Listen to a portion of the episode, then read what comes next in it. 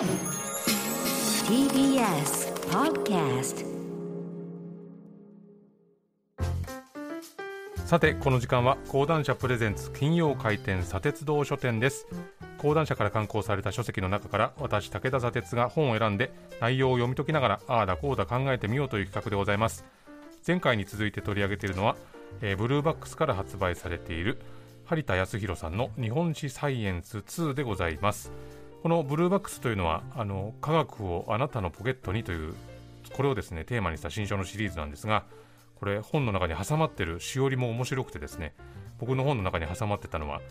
あの定規とコンパスだけで正 じゅうなな, じゅうなな角形が書けるらしいよというふうに書いてあって、えそうなのとどうやるのというふうに裏をひっくり返して答えが書いてあるのかなと思ったら答えは特に書いてなくてですね、その裏側にはまた別にルートにはいくつかというのが何百桁と書かれてまして いちてんよんいちよんにさんごろくにさんなな というふうに数百桁載ってるんですね。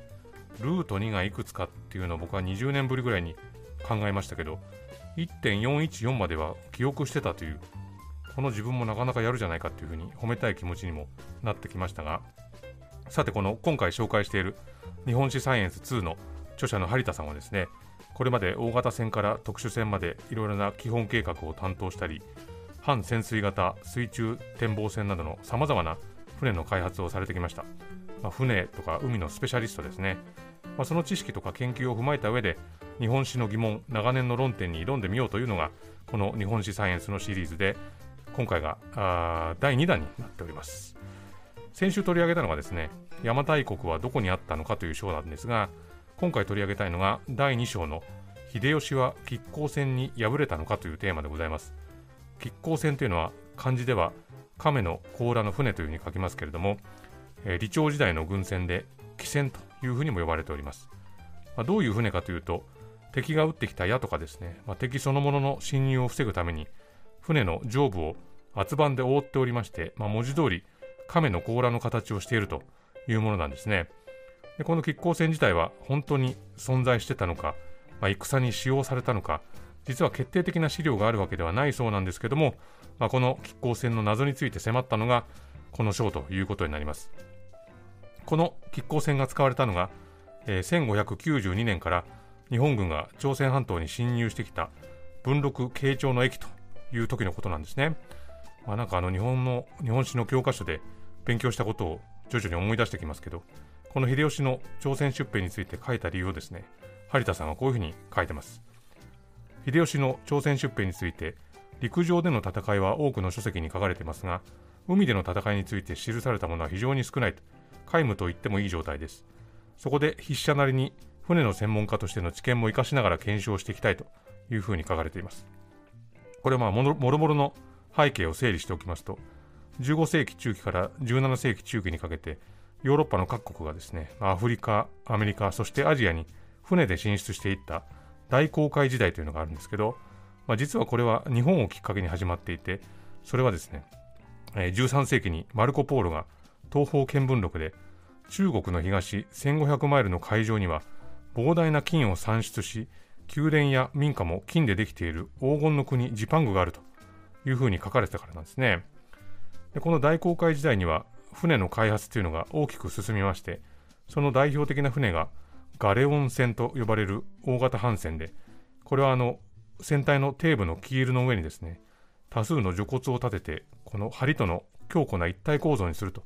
これによってまあ長期間の航海を可能にするものだったっていうんですね、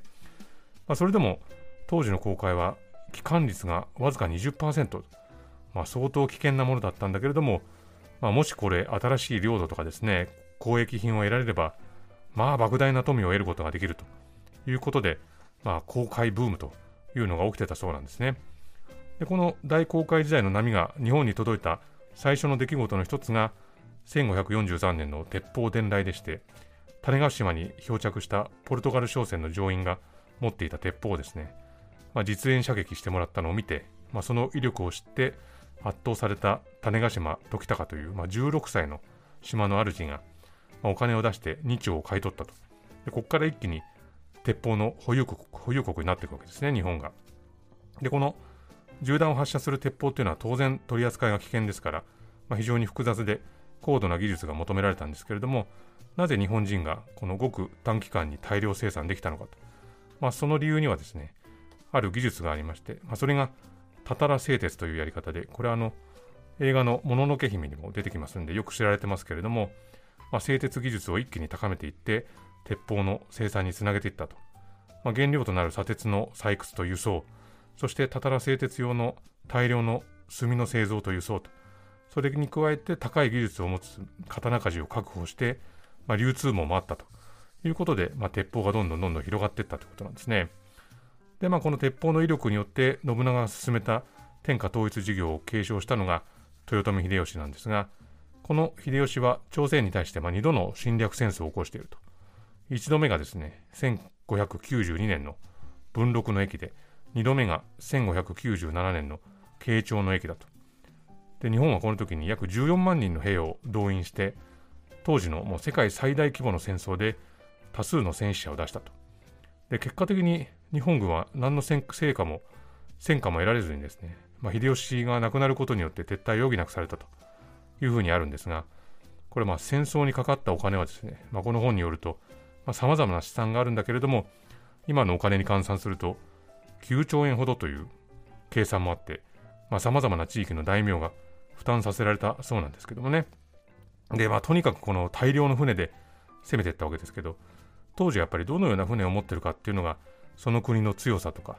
弱さの象徴になるんで、まあ、張田さんはですね、あの船の設計を専門とする筆者の持論として、 船, 船作りが進歩しない国っていうのは社会が進歩しないということが言えるというふうに思ってると。経済の原則に照らせば産業が停滞して輸送需要が増加しないために船を作る必要はないからですというふうに書いてます。まあ、この日本軍は文禄の役でも開戦当初から進撃を続けてたんですけれども、どうもこの海の戦いで連戦連敗を喫するようになったと。で、ここで何が起きてたかっていうと、ここで出てくるのがその亀甲戦でですね、この朝鮮の軍の司令塔の一人である李舜臣がですね、この亀甲戦の特性に着目して、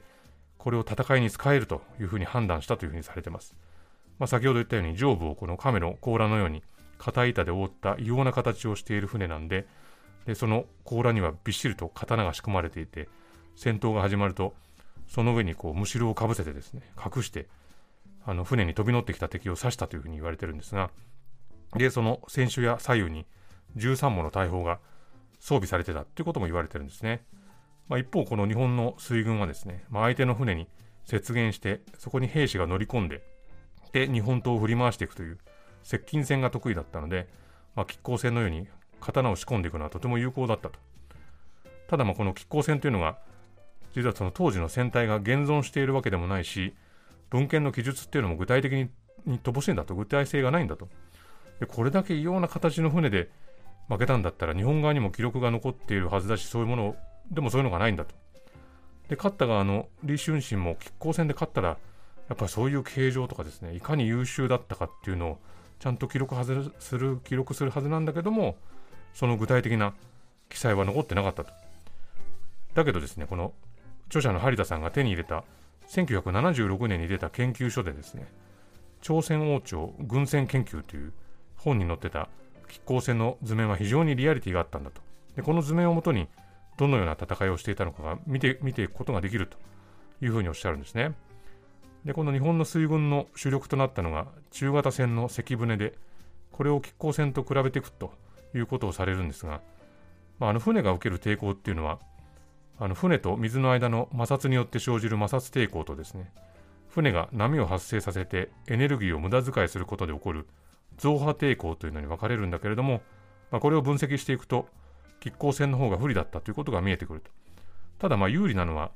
その速力、まあ、速さですね、それぐらいなもんで他の部分は不利なことばかりだと、こういうふうに書いてます。